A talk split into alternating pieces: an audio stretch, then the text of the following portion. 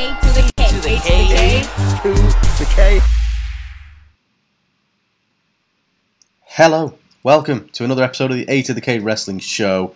As always, we are Carl and Anthony, and as always, let's throw it over to Road Dog to kick off with A to the K's little known fact of the week. Oh, you didn't know?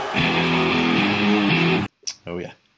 So, Anthony, love is in the air. Valentine's Day has just been and gone, and often That's true. Wedding bells are ringing in WWE, from Macho Man and Miss Elizabeth to Billy and Chuck. WWE has seen its fair share of weddings. But Anthony, did you know? The WWE record for the most on screen wedding ceremonies is actually four. Um, Yeah. Who do you think has that prestigious honour, Anthony? Who could it be? Four wedding ceremonies they've been a part of. Four. I I'm honestly struggling. Like, my head's gone to Triple H, but, like, Hmm? he only ever really married Stephanie, didn't he? Hmm. Interesting, interesting. But, like, I can't think of anyone who's, like, been married multiple times on screen. Well, shall I tell you? Shall I tell you who it is? Oh, go on. Put me out of my misery. Because you're not far wrong. It's actually Stephanie McMahon, of course. Um, Yeah. So you may remember early Attitude Era days. Um, Undertaker decided he was going to marry her, and you know, Oh, put her on a God, yeah, crucifix and all that. Um, so that was technically a ceremony. the traditional Undertaker marriage. Um, she was scheduled to be married to Test um, when it was actually revealed that she'd been married uh, earlier in the day with Triple H. Uh, so oh, yeah, the old um, marriage against their will. Yeah. And then in 2002, Triple H and Stephanie were planning to renew their vows. They had a vow renewal ceremony, um, which, yeah, didn't uh, actually go to plan because Triple H found out that she lied about being pregnant. Because that's the kind of stuff that happens on wrestling shows. a Um, roller coaster ride, those two, man. well, exactly. So there you go. The more you know. Another fun-filled fact, you know, this week on the 8K You gotta Wrestling Show. Triple H taking the high ground on the like the renewal of the vows when uh, she wasn't even conscious for their first wedding. no, yeah. In kayfabe, obviously. Look how much he's grown and matured in them, you know, a few short years. Um, so yeah, let's throw it back over to Road Dog. Um, that's been another little known fact of the week. Oh, you didn't know? Beautiful. So Anthony, shall we kick things off with WWE? Do you want to take us to our first WWE highlight this week? Okay, Carl, and I don't think this is um, anything that'll surprise you. I was praising them last week and praising them again this week. In fact, I'll praise everyone involved. It's RK Bro and Alpha Academy and the Quiz Bowl. Oh yes. Definite highlight this week. We mentioned last week um, about Chad Gable and how, um, like, basically he's getting to shine at the moment. And he, uh, I, I don't want to repeat too much, but obviously we're likening him to the Kurt Angle stuff. And honestly, again, seeing more of what he's doing with, I, think it's almost a when you get to see someone deal with something goofy like this and get it over. I think it's a real testament to them. And I'm not saying people should be handed uh, what's, the, what's the old term called chicken shit and turn it into chicken salad. but um, I think the fact that all parties involved in this are making it so fun when it, it could this could be something that fell flat as fuck. Really, let's be honest. Uh, it's a testament to the four of them. Absolutely is. Um, you know, I think we can both sit here and talk all day about Chad Gable and how far he's obviously come along and the amazing work he's doing. But RK Bro as well, still consistently standing the test of time. Um, great idea to put them two together. Fantastic pairing. Obviously, we're the recipients of the Eight of the Caney Best Tag Team uh, this past year. So, indeed, yeah. um, yeah, nice to see them still together. Whether that remains and whether you know they make it to WrestleMania um, remains to be seen. But yeah, really enjoying the stuff they're doing, and Chad Gable is fantastic. So, agreed. Highlights all round. Um, so the next one to talk about, um, just an actual good match. When was the last time we saw just a decent wrestling match on a three-hour episode of Monday Night Raw? You know what I mean? Um, I mean, they've only got three hours, Carl. It's a tight three hours. It's a really tight three hours. You know. it's an excellent So, point um, you make. How are they going to fit any any sort of wrestling into a sports entertainment show like that? Well, exactly. Yeah, but somehow this week, somehow they managed to do it. Um, yeah. But we got obviously Damian Priest taking on AJ Styles, and man, I miss AJ Styles. You forget how good he is. Um, when he, obviously he's been doing the tag team shtick with Omos for a while, and you know even though they're absolutely killing Damian Priest from a, a character standpoint, um, you know he can still go in the ring very much so. And I think the, the pair of them just put on a fantastic match. And if anything, having AJ going up against the likes of Damian Priest elevates the US title in a way that hasn't been done in a, a while at least. So um, yeah, thoroughly enjoyed. Indeed. Like they're putting some respect on that title. Madness. Almost. What's their madness? Well, Carl, the next one, um, just I am honestly, this not even surprised you that, that they're going to be listing my highlights, and this is nothing against them, but my next one goes to, to Becky and Lita, Mhm. right? Um, and that's because I'm I'm genuinely looking forward to this match, and I am not I, I'm nothing against Becky is an amazing person, right? As far as like you know what, what you see of her in real life and uh, you know interaction with fans and all that kind of stuff, and she's a very talented wrestler. So I, you know I'm not knocking her as a person. This current incarnation of Becky, this big time Becky, this um, super arrogant sort of character, I don't I don't particularly like. And I, that's probably some of the aim because she is playing a heel. I think Mhm. I, I keep losing track. um, so you know it's probably having the desired effect. But I don't want to like a character. But at the same time, this whole thing works, and I'm actually looking forward to it. And there's you know this is at a at a point when you could be like, oh, you know, all the Saudi show, elimination chamber should I say, it's just all about bringing back, you know, people who are past it, etc., etc. But you know what? Um, they don't get to do it with women's wrestling an awful lot. We've mentioned this before. Like you know, Goldberg can come back well into his or getting on for his sixties, and they don't seem to do that with women's wrestlers, to be honest. And um, you know, Lita, I know we've not seen a great deal of it just yet, but she can still go, man. So I'm actually really looking forward to this as a match. It's something we probably I don't I don't want to sound over dramatic to say, but I didn't I wasn't ever expecting to get this matchup, so it's going to be an interesting one. Um, so I think it deserves to be a highlight this week because I think they're selling it well, man. Yeah, I agree. Um, obviously, similar. I've never been a fan really of big time Bex. Um, this promo though, I thought was really good from her. You know, in terms of, Mm. you know, um, you know, growing up being a big Lita fan and, and all that kind of stuff, and how, you know, essentially that it's a shame that she's gonna have to basically uh, beat the shit out of her kind of thing. But Yeah. Lita, who typically isn't known for her mic skills, did a, a pretty good job here as well. So yeah, help me, you know, help build hype for Yeah. the match, and I think That's the thing. I mean, credit to them for the, the really they are selling this matchup, and you know some of that probably could be credited to there is there is like truth in a sense to what Becky's saying, isn't it? Because she did she did grow up being a fan of Lita. well, exactly. Um, Lita was one of the few sort of badass characters you had back in the day, because most of them are just there to be the um, sex appeal, weren't they? So, like, uh, I can see how a lot of uh, sort of young talent coming up would have gravitated towards Lita because she was like quite unique in her day, wasn't she? Really?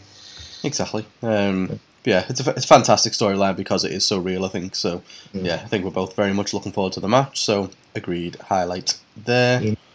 Um, the next one I want to talk about is just Kevin Owens, man. I just love Kevin Owens. Um, obviously, he um, he tried to get redemption this week uh, and tried to take Austin Theory's place in the chamber by beating him, um, and he did beat Austin Theory. Went backstage to the powers that be for some reason, um, Adam Pearce and Sonya Deville, and was like, Naturally. you know, I've just They beat Austin Theory. Apparently so. Um, I've just beat Austin Theory, um, so clearly I'm going to be in the Elimination Chamber now. And they were like, nope. And he was like, oh, come on. And they were like, to be honest, Kev, you're probably not even going to be in WrestleMania. And he was like, uh, what? You know? And um, I, I just loved it from him. Like, you know, he's still an, a, like a horrible piece of shit heel that he's playing. But the way he's trying to, you know, he's like, "Eh, but they love me in Texas, and you know, playing all sad and stuff like that. It was just another masterful performance from Kevin Owens, and um, you've got to wonder with some of the uh, some of the news uh, murmuring at the moment about WrestleMania and a potential return of certain person who likes to stun people. Um, Yeah. That yeah, maybe Kevin Owens might be at WrestleMania, maybe he might have this, um, an opponent you know we never thought we'd, ha- we'd see. that'd add a bit to this whole uh, you're not you're not even going to be a mania kind of approach because they probably already had this in the in the pipeline, haven't they? So Well, yeah, exactly. Um, So Mm. yeah, just uh, Mm. had to throw it in there because Kevin Owens is awesome, um, and he's one of the, the few bright spots um, on you know a pretty dull episode of Raw. So yeah, um, highlight from me. well, do you know what? I, you, you say a pretty dull episode of Raw. I dare say it was stronger than SmackDown this week. You know. yeah, you're right. Actually, yeah. Yeah. Uh, and that doesn't mean it was still particularly brilliant. you know, it's it's better than Raw's been in a while, and that's all we can ask for. Yeah. Uh, my next one, Carl, um, and again, when you look at the people involved, it's no surprise. Uh, Seth Rollins going up against, uh, I was going to say Matt Riddle. We can't, we can't use the first name anymore. How? Riddle, and obviously the subsequent tag. You know, I think uh, the whole thing was executed well, uh, very enjoyable, and again with the the people involved in the ring, how could you not enjoy this? Um, I, I want to say thirty minutes or so of fun. Well- Don't think it was thirty minutes. I How remember. rare, how rare is it to get a matchup in WWE that you've never seen before? Um, literally, it's nothing but rematches all the time. So to have a very fresh uh, matchup in Riddle versus Rollins, um, Yeah. was fantastic. Do, do you not think we got a little bit of that? Like, and, and uh, correct me if I'm wrong, and you may you may call me on this, but I feel like we got that with Damian and AJ earlier in the night as well. Yeah, we did. Um, I mean It was a very fresh Raw. I don't recall seeing them two go against each other. I could they be have- very wrong there. if they have, it's been very recently. I think they've only just started working a bit of a program together, so it still feels fresh regardless. But the only Yeah, one nothing shame, felt overdone. The only one shame, and I know it is a highlight and doesn't take it away, is that I would have loved to see them just put on a match. But obviously, in terms of protecting the pair of them, they couldn't just have a singles match, and someone would have to lose. Yeah, God damn it! Yeah. Um, so obviously, it then ended up turning into a tag and all that kind of thing. But um, But even as far as shenanigans go, they're not the most offensive shenanigans. You know, well, you know, this yeah. this at least is more creative than going, "Ah, and it was DQ because someone got involved. Well, exactly. You know. And at least it made sense to like you know Riddle has got a tag team partner and Kevin Owens and Seth have been in cahoots, so at least it made sense. Yeah. So um, yeah, so I don't I don't even mind shenanigans when they make sense. So um, I, I I do agree with you. It would have been nice to just see a straight up match, but at least it what they did actually made a bit of sense. So that's all Agreed. I can ask for. When I sat there like, what, what's happening? Why is Goldberg here? What's going on? You know, that's how I spend most of your time. So it's nice, I mean, yeah. nice when things make sense. It certainly is. Um, and so moving over, Anthony, to this single highlight this week for SmackDown. So you're absolutely right. SmackDown was was the was shits this week. Um, but we got Naomi versus Charlotte, which was not a match I, to be quite honest, was looking forward to at all. Um, and oh, how wrong I was. Um, they were fantastic. The pair of them had probably the best match that they've had all, I say all year, it's only February, at least in a while. Um, you know, Naomi was fantastic. She reminded, you know, me and hopefully everybody else that she should be exactly in that position. She should be going up against the likes of Charlotte Flair and not in a feud with Buddy Sonya Deville or some stupid shit. Um, Yeah. you know, she she put on a really solid match, and there was so many times in that match where I was like, "Holy shit! Now they're not going to give the title to Na- Naomi, are they, for any reason?" And I knew it was a foregone conclusion that that wasn't going to happen. But it even started to make me kind of it even started to make me kind of believe a little bit in a few, instead, which is what you want, and that's the sign of a good wrestling match. So I can't give Honestly- them both enough credit.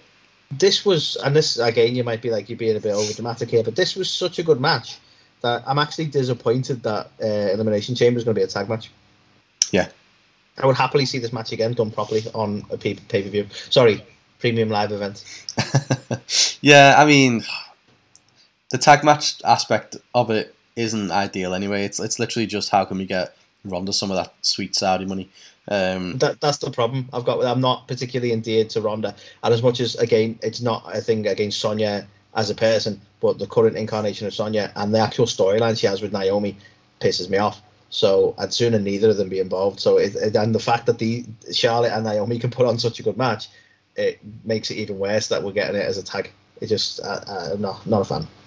no, But I this agree. was definitely a highlight. It was, yeah, and um, yeah, I, I'm just kind of shocked by it to be honest. I wasn't expecting it at all. Which I don't know, shame on me perhaps, but you know the booking that Naomi especially has had over the last couple of kind of months. You know, I think that's the thing. It's not that they're not talented women. It's just that you don't expect WWE to actually treat them with any respect in that sense. Because Naomi's been involved in some some awful stuff when she is actually really talented. Yeah, exactly. Charlotte, not so much. Uh, No, I don't. I don't mean that about the talent. She has actually. oh right, okay. Sorry, that did come across like as being an asshole. I actually didn't mean to be an asshole. Just so natural. I just exactly. accidentally do it now. Um, so moving over to the O'Shites, Carl, and um, I, I, I get a little bit of hate for this, but fuck it. Uh, Miz versus Dominik Mysterio, and largely down to the fact that why is Dominik here? Like, he's fucking green as grass, man. Like he's uh, he's the very definition of like, well, you know, do you know who my dad is? because uh, like why is he here going up against people like the comes into it going up against Seth Rollins and at least they they they made it make sense in the sense of like he was never going to beat Seth and Seth was there to embarrass him. Do you know what I mean? But he's he's actually kept that sort of profile on WWE since he come into it. He spent like no real time. I know he's obviously trained with his dad, and you could argue, but you can see that he's green as fuck. Yeah. you know what I mean. And then you try and like, I, I, this is me being an asshole. I'm, I'm gonna apologize now, but like it felt like a just a really poor attempt at giving him a personality as well. Mm. So he's there like mimicking the Miz's stuff, like trying to mock him, and you're like, yeah, that doesn't like it, doesn't feel. It feels like they just told the robot what to do. Do you know what I mean? He's not. Yeah. I, I, I'm not seeing any semblance of personality from him. He's just raised kid, and that that's a shame. I want to like the guy. That is his gimmick, and you know, apologies for making this about AEW again, but look at Hook. Like Hook is Ta- Hook is Taz's kid, right? You didn't even realize that. I didn't even fucking Um, know. For- for a while. Do you know what I mean? Whereas this, like, Dom, this is Dominik's character. Is he's Rey's kid. That's He it. all, well be. all he's got about him. He's got nothing else. He might as well come into it as Lil Rey. well, exactly. Um, but yeah, so like obviously, That would have been ironic given the size of the fucker. I like, but well, sorry. yeah, Big Rey. Um, but no, it's like it just it doesn't make any sense. Like, are they a tag team? Are they not a tag team? Are they are they on good terms? Are they falling out? Like, is it meant to be leading towards some kind of match at Mania? You know, father versus son. It seems like that's where it's going. But fucking, that's taking a proper this shitty trouble. way to get there. even that, that's what I wanted out of it, and I thought that's a good way of passing the torch to Dom, especially with the rumours that Rey's going to retire soon. But then, even that, like you say, they've done such a piss poor job of executing it. Like I'm, I'm kind of like I don't care now. Like it's not really Yeah. been built well because like are they or aren't they? Like make it clear. Yeah, like imagine, imagine they built up Dominik Mysterio like really slowly but steadily um, over the last kind of couple of years. Um, has he even been there for a couple of years? Feels like he has. Um, to the point where when the when that match finally happens and he, he basically earns Rey's mask, it's this huge fucking career defining moment, and he goes on to, you know, do great stuff.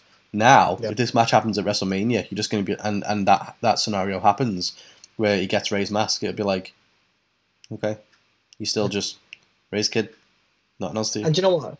It's a shame because there would have been a time you'd do it. Like I know it's all kayfabe, and you know he's always going to love his dad, but you'd have done it as a proper feud. But I can, I can promise you, Gal, even if we get to a point that these two are going to have a match, right? Right, the finish is going to be Dominik beats him with a frog splash, right?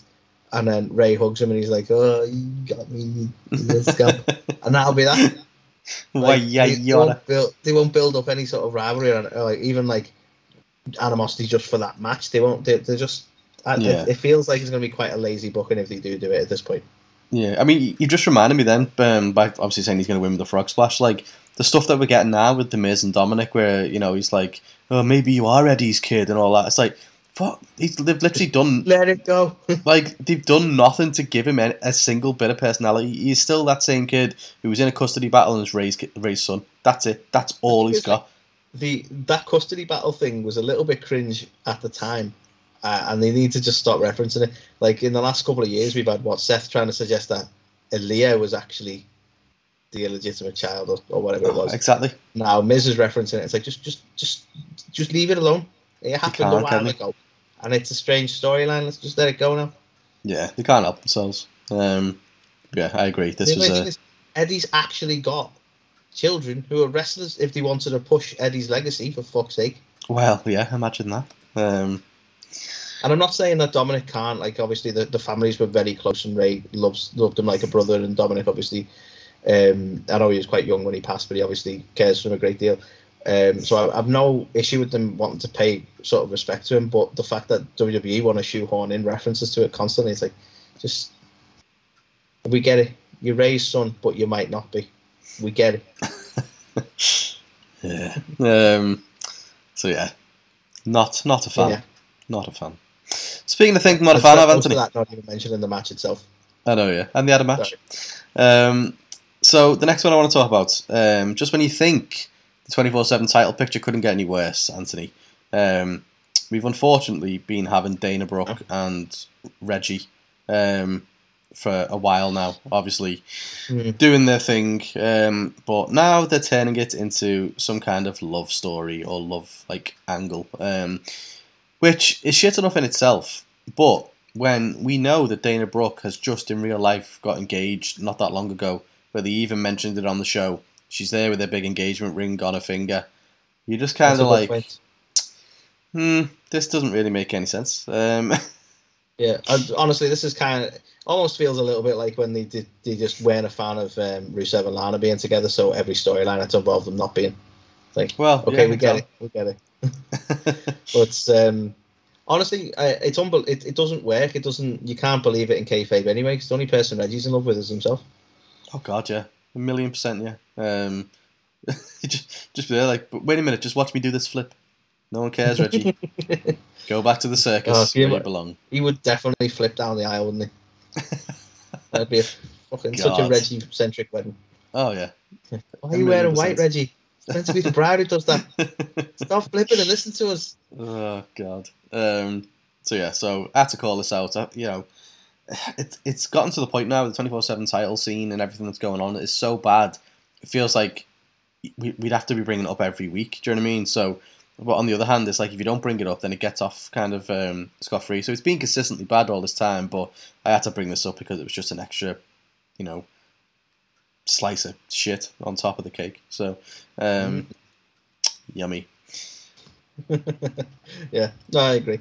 And speaking of extra slices of shit, um, just again, I, I don't want to be too broken down about it, so I'll keep it as brief as possible.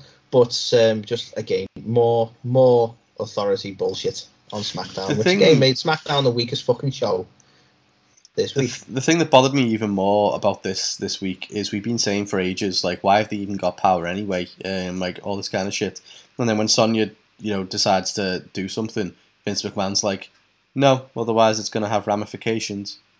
And it's like well hang on. So this whole time Vince McMahon's just there anyway just you know he's let them do all the all the crazy like- shit they've done. But now he's like oh no.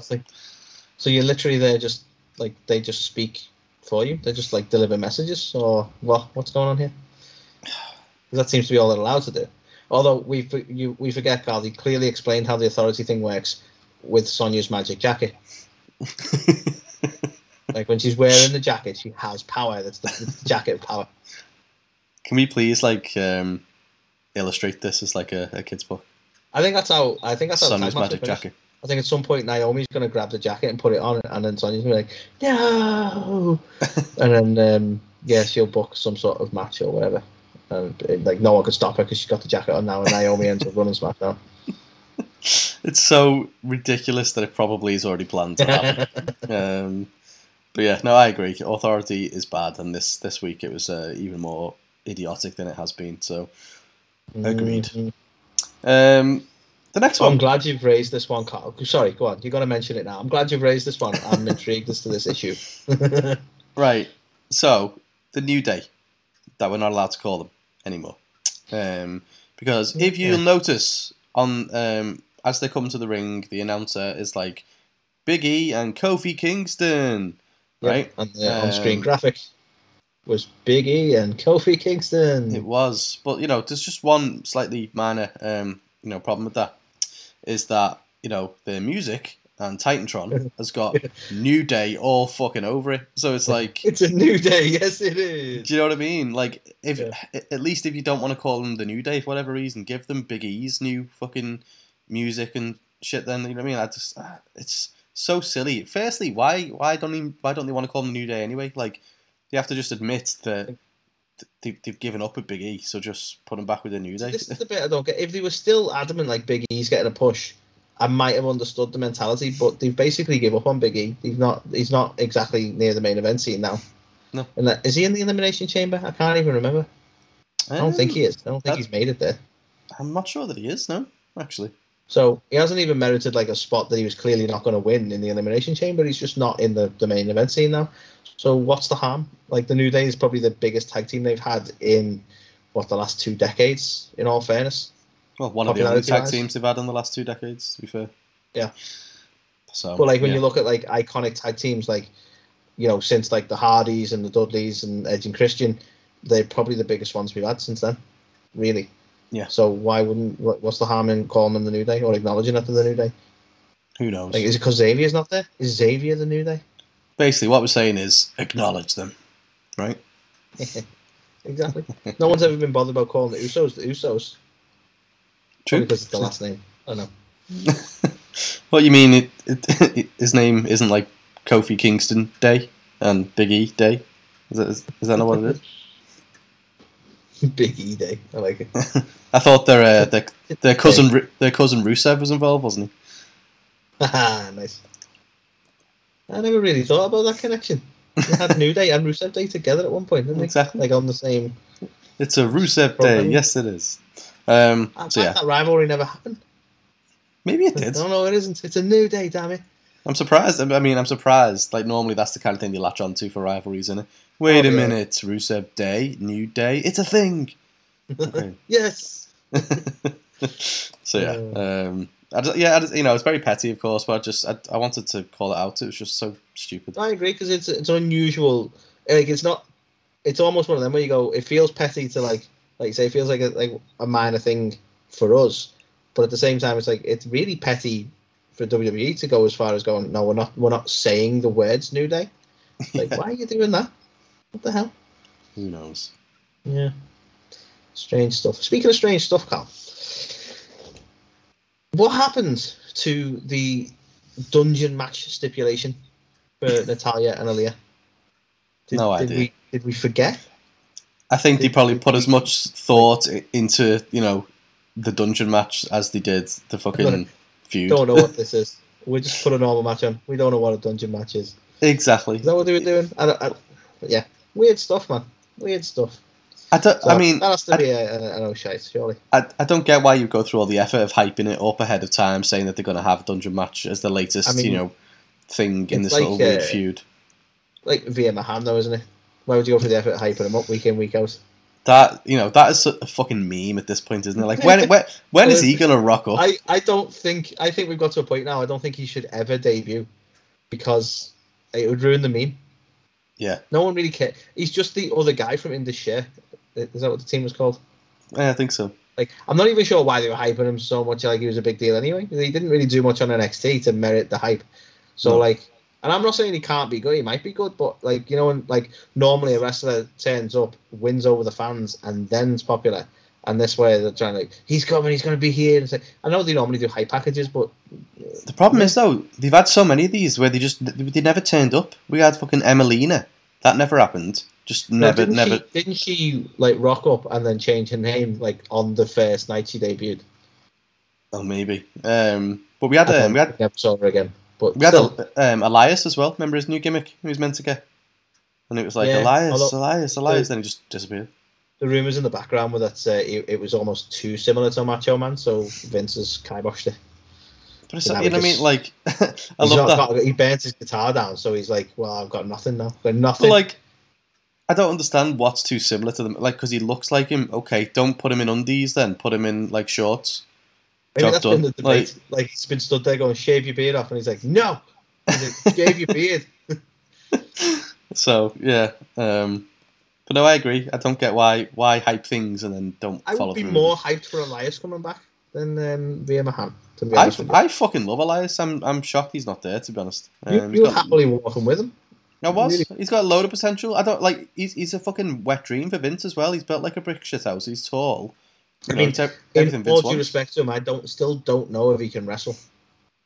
I mean, from what I've seen of him, he doesn't look too sloppy. To be fair, I mean, no offense to Veer, but I imagine he's a fucking better wrestler than Veer. So I, I imagine he's probably had more time. I just you don't see him do a lot of matches as well. Similar to Veer, actually.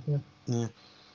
But um, uh, yeah, dropping a stipulation, Carl. Definitely a no shite. I don't know how we all ended up miles away from that original point, but it's what we do. Um.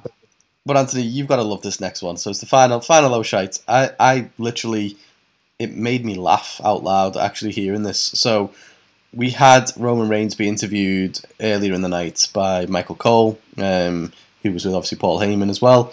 And then later in the show, we had Michael Cole interviewing Goldberg, where Goldberg tells Michael Cole that I love you, I love you like a brother. what? When did that happen?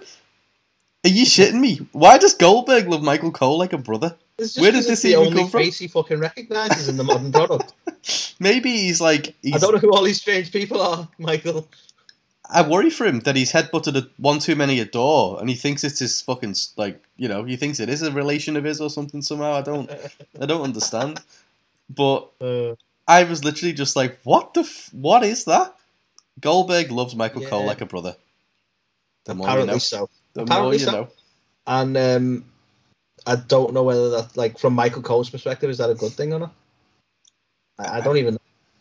It's just it's so bizarre in the first place that he's even said it. That it's just I'm just, was just like shocked to be fair. So I imagine they're gonna have to awkwardly like have lunch together or something at some point now because they're like family.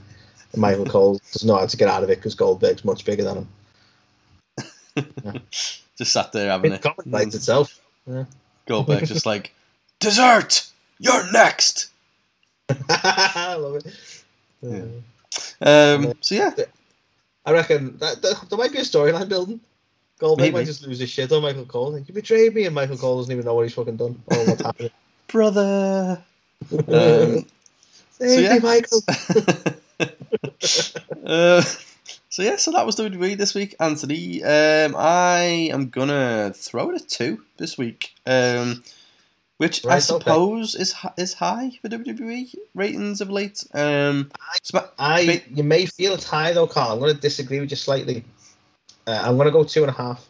what? And the reason I'm going to go two and a half is because I want to reward the fact that this is probably the best Raw I've seen in a while. And it was by no means a great Raw, but it's the best one I've seen in a while. And I think if I give them that half a point, they might be proud and try and keep doing it. You Well, you me, see- Vince? You see, I'll let you have that. But the reason I'm going to give it a two is because while I agree that Raw on the whole was really enjoyable this week, um, SmackDown was awful. Maybe it wouldn't surprise me if it does exist somewhere. But um, SmackDown sucked, man. The, the- like the, the main event was fantastic. Don't get me wrong, but the rest of it was awful. So yeah, unfortunately, You've got a point. It was higher. one of the weakest SmackDowns in all fairness, but I'm sticking with me two and a half. I don't care. You can stick it wherever you want.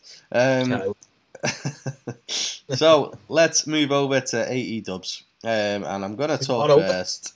We're going to talk first about MJF, his celebration Of course you are, you fucking mark. I fucking love that guy. I love him so much. Um, so obviously he comes down on a throne. I mean, don't get me wrong. This was it was too long. It went too long, especially like the introduction of um, Wardlow and FTR and Shawn Spear and all that. But yeah, uh, they should have just been in the ring. But uh, when MJF's music played and he comes down his little throne and stuff like that, he's just he's such a prick, isn't he? That you've just got to love him. But interestingly Mm. enough, we get to see you know he brings his real life girlfriend in in the mix on this. Um, Yeah, so he yeah. can so he can kiss her, which I thought was a interesting And, move um, for MJF. I think we'll we'll be very laddish for a second here, Carl, and um, we'll we'll both say something that we said to each other earlier in the week that MJF is definitely punching.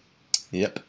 Um, but yeah, no, I think For those who aren't familiar with that term of expression, he's punching above his weight. He's not like it's, it's he's not bad. Yeah. Well, he, he is bad, but in a wrestling he context, is actually. punching above his weight. He is. He's, he certainly is. Um, but no, I thoroughly enjoyed it. To be fair, obviously MJF has every right to be super cocky, even though it wasn't a clean win. Um, at the end of the day, he beat CM Punk in Chicago, and Exactly what a smarmy heel would do. Celebrate Exactly. something he didn't deserve. exactly, um, and he plays it incredibly well. So yeah, I'm an MJF mark, but who cares? Big fan. The only thing I will say, and again, I'm going to be a bit of an asshole here. Totally agree with you. MJF celebration, gold. MJF is gold. Um, I don't think Shawn Spears is ever going to be over. It's the only thing I'm going to say about this. yeah, you're not wrong.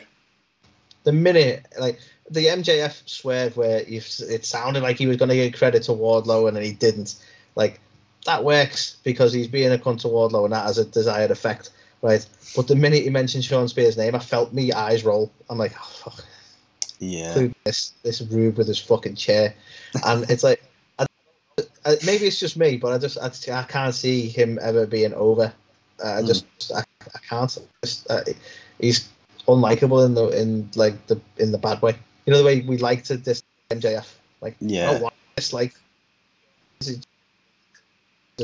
Yeah. No, fair point. Um, you're not wrong.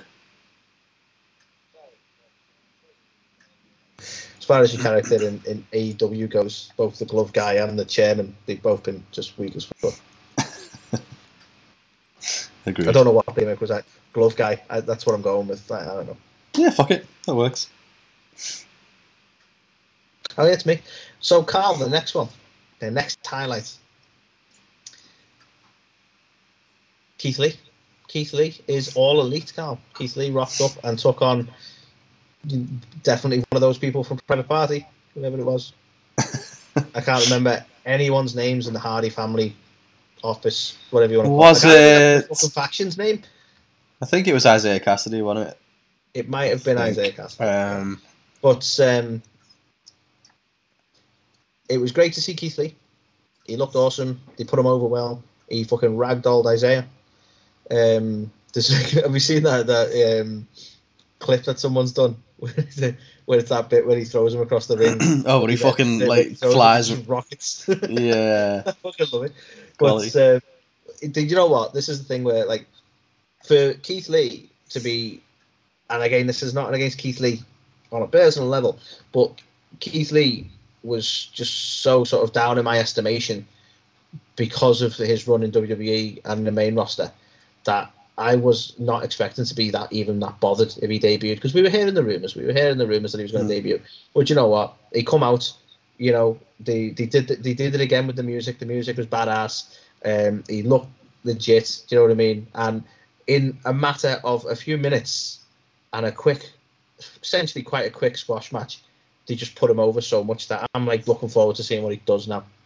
They've essentially repaired the damage that happened on the main roster when he was Bearcat.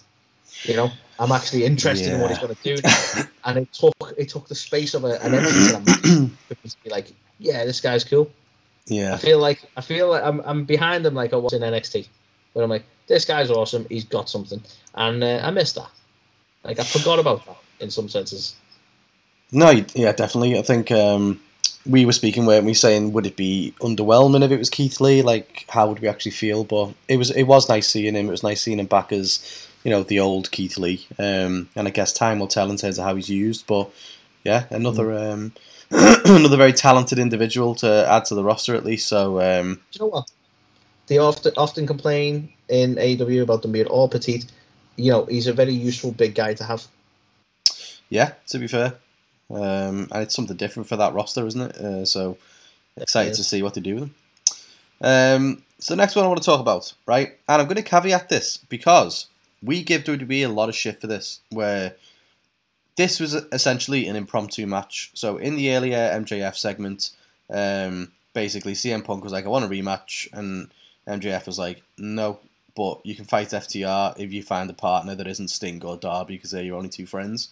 So it was like, okay, well, MJF's just made a match out of nowhere. So we like to give WWE Yeah. shit for this because surely what you know what was planned for this TV time if MJF just come out and made a match. So Yeah, what I want. you know it, that will always be stupid as shit. Especially for it, it felt even worse in AW because they've got Tony Khan there, um, who could have quite easily said, "Well, I'll tell you what, I'll make a match." Um, Or at least get pissed off when MJF did that.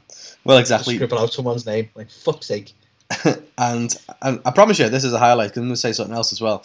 Um, but obviously, this led to CM Punk having to find a mystery partner, which on the night that you've already announced the Forbidden Door and more surprises and stuff like that, when it turned out to be Jon Moxley, I was wasn't underwhelmed, but I was just whelmed to say the least. Yeah. Um, I think you can be in France.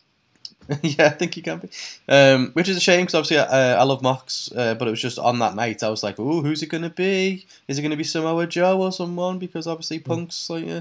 But um, at the end of the day, it's a highlight because the match itself was fantastic. Uh, you know, FTR, wonderful tag team, um, old school, Indeed. old school tag team wrestling, and um, This was actually a really good display of. I oh, I love stuff like this, right? Sorry if I'm jumping on a point, Carl, but I, I just I, I'll get it out before I forget. I love stuff like this where FTR were playing it smart because they are a tag team and familiar with each other.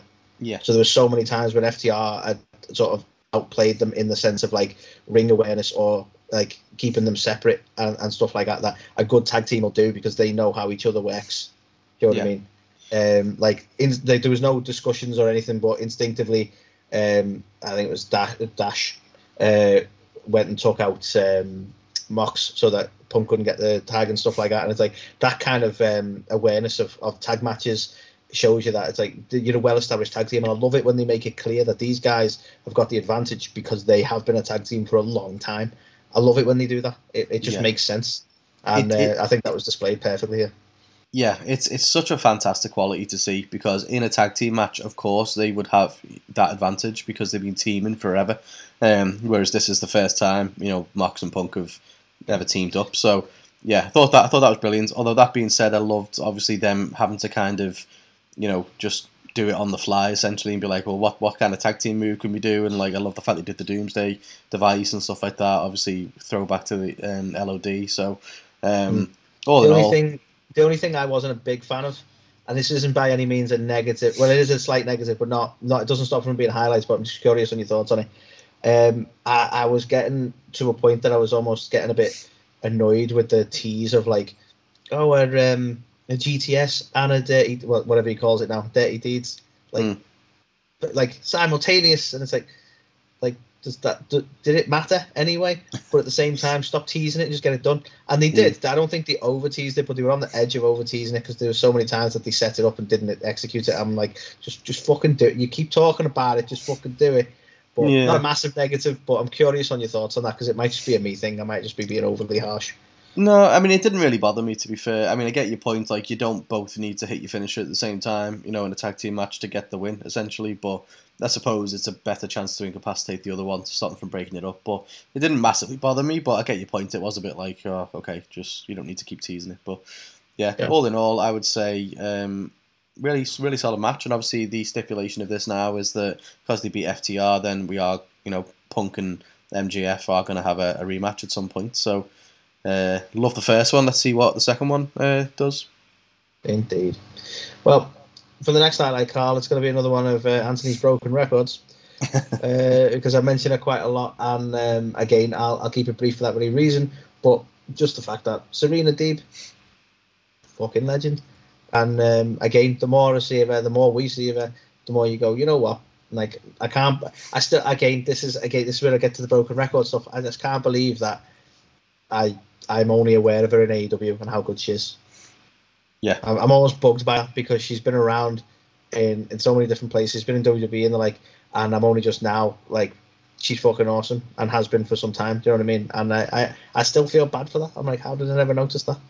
But I mean- um, again, she's on another level at this point. To be fair, It's one of those, isn't it? It's mad what a heel turn can do for you. Like it was the same with Britt Baker. Before Britt Baker turned heel, she just felt like another like generic, like a talented. Don't get me wrong, but just a, a generic wrestler. But then as soon as she started, you know, with that that kind of heel turn and like the DMD kind of angry kind of promo stuff with uh, Shivani and things like that, that's when she became a star. And I think Serena Deeb was. There's no. You know, no doubt she's a fantastic technician and has got all the credentials, but having this additional bit of heel to it, where it's like a vicious streak and trying to beat Yeah. people in like you know a matter of minutes. I think um I think yeah no that's a fair point. It is um like what she's doing now is probably what's getting her so over, isn't it? Like especially for, for us on that level, like you say, and you can't beat a good heel, and she's very good at being a heel. So it's a fair Agreed. point. It's a fair Agreed. point.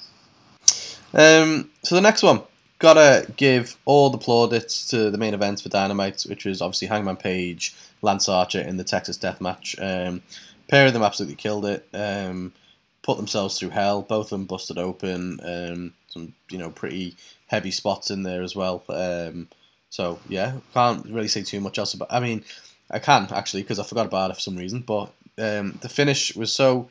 It was just so clever. Do you know what I mean? So obviously, um, Lance Archer got uh, Dan Lambert to come and cut the ropes so Hangman couldn't do his um, his finish.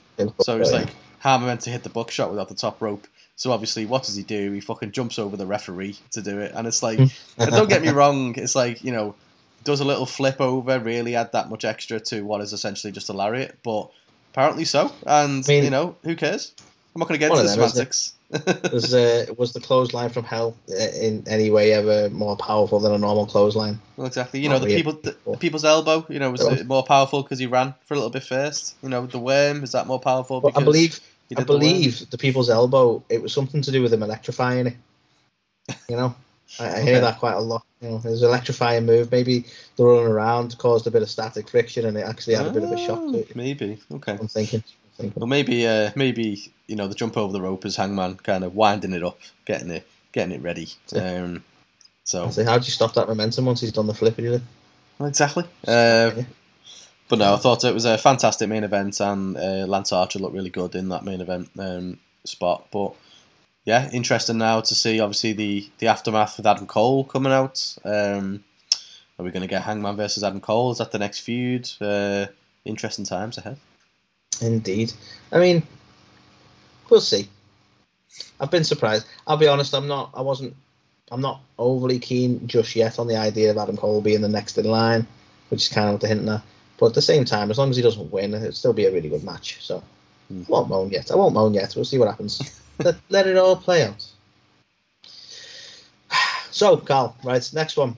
Um, and I, I feel almost hypocritical, really, for bringing this in as a highlight because um, typical stuff I would normally moan about.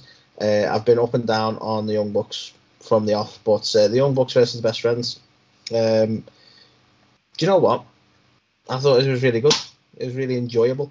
Uh, the reason I feel a hip, little bit hypocritical is because normally I would moan about shenanigans and I would moan about the um, the characters of the Bucks. But um, do you know what? I'm kind of. Is this a reason to call it a highlight? But I'm kind of getting used to the idea that they're not really going to have a straight match. That's not what they're there for, is it? Do you know what I mean? So they're there for the, the sort of hijinks and they're not taking it seriously and, and playing against the expectations of wrestling. That's kind of what they've always done. And I think because I'm kind of getting used to that, I'm actually I went into it with sort of open arms almost. So when when you know you get all the shenanigans happening with the likes of um, Orange Cassidy and Danhausen and all that kind of stuff, I was totally fine with it. You know, and, um, and overall it was good fun. It was a good match. But again, I, I'm never going to go into it and expect like a proper straight match involving these guys. It's just never going to happen. And No. I'm, I'm okay with that. Yeah, I agree. I um, you know, I wa- I wasn't massively big on the Bucks before they went full on heel with it, and ever since I've been, uh, you know, a huge fan. But they're very, they're very much Marmite, aren't they? You either love them or you hate them with the Bucks, and I, it's the same with Best Friends. And to be honest, I'm not a massive fan of, of the Best Friends. Um, I was for a short period of time, like a year Hmm. or so ago. Um, I love the stuff you're doing with the inner circle and like the parking lot brawl match and stuff like that. You know, Yeah. th- that was all that was all dead good. But they just keep, I don't know, th- since they've got like Wheeler Yuta in there and um, you know Orange Cassidy's like more prominent and now Dan Danhausen and stuff. I don't and Kris Statlander. It's just it's just Feels a the- little bit slapped together, doesn't it? Yeah. Team. it's just kind of a bunch of misfits. It's almost like the oddities now from WWE. You know what I mean? I mean, why not just? They might as well just call them the Misfits at this rate. To be honest with Well, exactly. Um, so yeah, so I'm not the biggest fan um, of them, but at the same time, they held themselves, um, you know, really well in this match, and the Bucks were fantastic, um, as they usually are. To be fair, you know, Yeah. in, in terms of actual match quality. So yeah, But the only thing I would uh, say is like you, you, you do have to be like you have to go into it knowing that it's going to be th- th- both the best friends as well are very are kind of similar to the Bucks in that sense that they're very meta aren't they? They're very self aware. Mm. And uh, especially like like Cassidy's gimmick is, is almost a parody of wrestling, isn't it? Really. So um, you, I think as long as you go into expecting that, and this is what I did this time around, and I think that's what helped me enjoy it more. And why it's a highlight for me. Yeah, Yeah. agreed, agreed. Um, and the final highlight, because I have to say it every time I see the guy, you talk about me being an MJF mark. I'm a fucking mark for Hook, man. Seriously. There's a new This T-shirt kid. coming into our store soon. Hooked on hook. ah, I like that, you know. We could just have, you know, like instead of punked, we just have hooked. Yeah, totally hooked. I like that. Um, yeah, huge fan, huge fan of um, of Hook. I think it's one of them. It's it's not overdone yet, um, but I feel like he's gone from having one or two matches out of nowhere to pretty much guaranteed to being on Rampage every week.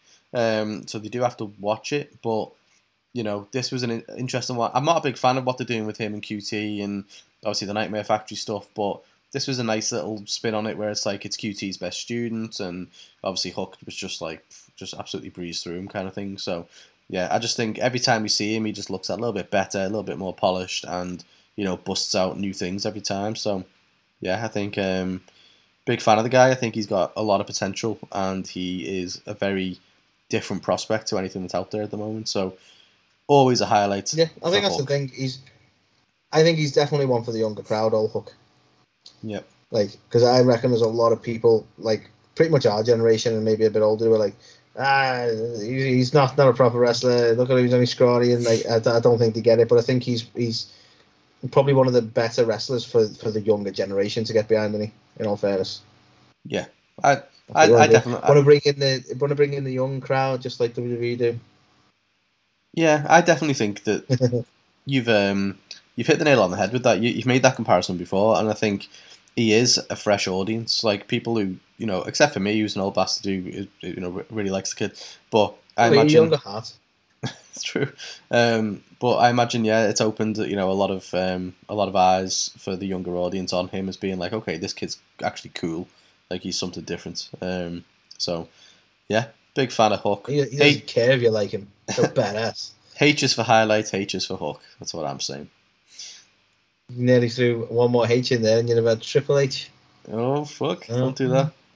Otherwise, he's getting buried. Um, so yeah, I think we've only got the one oh shite, Anthony. Um, you want to cover We that? have, we have, and you've given it to me, which is good because I'm the one who typically moans about this. um, and it, again, it was just the inner circle stuff this week. I, I feel like they've um, they're just they're playing this out way too long. Just break up, and we mentioned this last week. Just break up. yeah, This week again, we got well Santana and Ozzy's wanting to come out on their own terms. They come out to their own music. Um, site slide notes. They are looking lean as fuck at the minute. They've been uh, hitting the gym or something, haven't they? Damn. Mhm. Like, um, and sorry, slight digression. Then I was just like, they, they look almost look totally different. I was like, damn. Like, obviously been working out while they've been away or something. Um, yeah, so they uh, they rock up on their own terms. Basically, they don't like Jericho, but uh, they want a match. Yeah, they asked for the match, and we're gonna get a match, which is probably gonna culminate in them actually splitting up. So we got Jericho and the the big guy. You know, the big fella. What's his face? oh yeah, you know, Jake Hager. J- That one, yeah. Yeah, Jack Swagger, right? So they're going to have a match with Santana and Ortiz next week, and it's like, I think we could have done that without a big song and dance. To be honest with you, yeah, and then Sammy in the middle of it being like, eh, "Well, I'm just gonna quit then," and it's like, oh. Fuck. and it's like, I quit before and I'll quit again. It's like, yeah, Yeah. go to your room, Sammy. yeah, go to your room and keep the door unlocked because we, you know, we know what you're gonna get up to in there with with, with Tay Conti. Um, Right, yeah. but, Don't do uh. Ties over. Leave the door open. You're not my real dad, Jericho. But um, But- also, like, slight pet peeve that Sammy's still wearing the two belts. We've unified them now. Fuck it off. I feel like there's something in, in that with that joke. You know, like um, you know, if, if you hang a tie on the door, there's got to be something with that. Um, but yeah, no, I think you're right. You you called this the last time they were threatening to like break up the inner circle and stuff, and I was like, no, no, it, you know, it's it's okay. Um, and I, you know, but now it really is a fucking a time too many. Like, just it's it's it's such a shame. This is the same faction that when they debuted were fucking so good, and then even during like the COVID era, you know, being like the whole flim flam thing and actually st- still feeling cool. Um, it's crazy that this is that same faction, unfortunately. So it's definitely run, run I its feel like course we're now. a point now, so it's like, it was a good couple of years. It was fun while it lasted. Let it go, guys. that's it. That's it. It's it, it's just yeah, it's the right time. Um, so it's coming to the scores now. Um, I thought this was a really poor episode of Rampage. Now I normally Yeah. love Rampage. I think they tried to do too much in too little time, and it was all just a bit. Mm. Um, so that knocked the score quite a bit here. Um, I was toying between a two and a half and a three, and I still haven't quite made my mind up, if I'm honest. Because on the one Well- hand, you've got the debut of Keith Lee. You had we didn't even mention him, but obviously Jay White turned up because you know Tony fucked up, and we had to actually have someone come through the forbidden door. So that was interesting. Um, going on and on about this forbidden door. And then obviously the free agent didn't quite work that out. So you know, there Yeah, was good ma- there, there was good matches in there as well. So I don't want to shit on it too much. So Mm. I might I be tempted to give it a three. What What are your thoughts? if, it, if it helps, Carl, I'm definitely going to give it a three because Mm. of. Uh, I don't want to be dictated by my other ratings, but it wasn't. WWE wasn't the same or better, and I can't give it the same rating. I give WWE a two and a half. In all fairness, for the quality of their week, and I would say AW was better this week.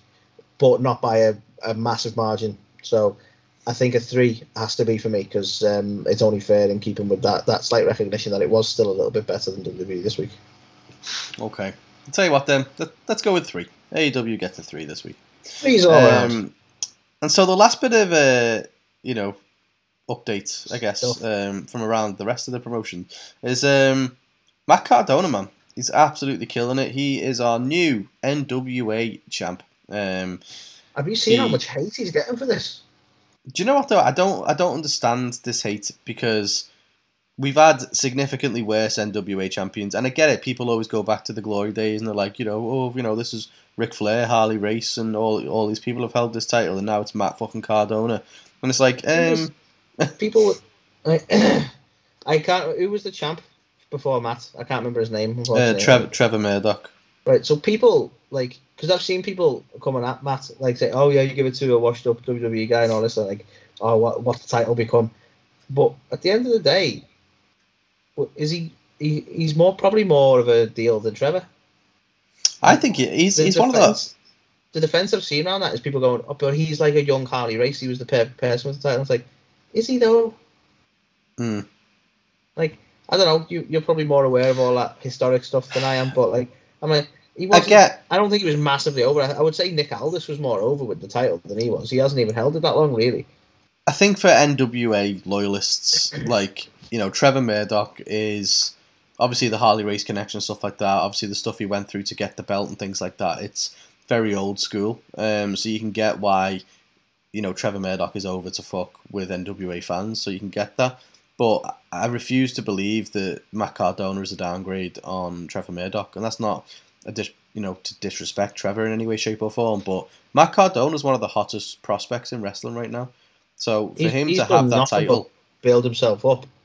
Like, I, I think people aren't willing to let go of the Zack Ryder stuff yet. But to, like to to still be calling him a, like a, an ex WWE guy at this point is like. How long's he been away, and how much has he done in that time? I think it's almost disrespectful to be calling him a, a WWE guy at this point.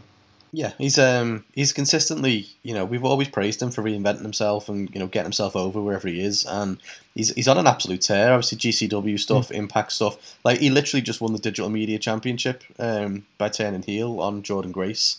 Um, like the other week, you know what I mean. So it's like Yeah. he's he's killing it. He's in Impact. He's in GCW now. He's NWA. He's everywhere. So um, yeah, I, I, I legit don't know why people are losing their minds. I think he's a fantastic champion. There's been so so many worse NWA champions. You look, you know, like at the early '90s. I mean, fucking Jeff Jarrett held it like six times for fuck's sake. Um, Like So- that's the thing, because I think some people in his defense were making good points like that. Like people are talking about the glory days of the NWA title and remembering the likes of uh, Harley Race and Ric Flair, but there are plenty of champions that you won't remember and that weren't great, like considered to be fantastic champions. I think So like, um, even if it doesn't work out for Matt, and you go, he was never a great champion, it- why can't he have a go at the belt? I think fucking Sabu held it at one point for fuck's sake. Yeah. So, So the okay. prestige they're giving it, I get, but at the same time, it's not like it's only ever been held by like these top caliber guys, is it? You know, no. Um, so yeah, lunacy. I think. Uh, yeah, I think heresy. awesome, awesome for Matt Cardona, and I think Yeah. you know it'll hopefully get more eyeballs on NWA as well, which is what you want. And it's no offense to Trevor Murdoch because to the loyalists, he's he's huge, but for your non you know loyal NWA fans, who's going to get you to tune in? It's going to be Matt Cardona. So It is, and that's the thing, and it's a good business decision for that sense because it will put eyes on NWA. that it will. Um, that it will. So yeah, Anthony, another fun-filled episode of this week in wrestling. Um, lots going on. Fast on uh, the trail for Elimination Chamber on the road to WrestleMania with a turn off at WrestleMania Backlash down the line. Um, Ah, So- so, How many yeah, pay per views are there before WrestleMania? all systems go. Um, but yeah, so appreciate you joining in. Uh, joining in? No, joining us. To- yeah, I thought you joining.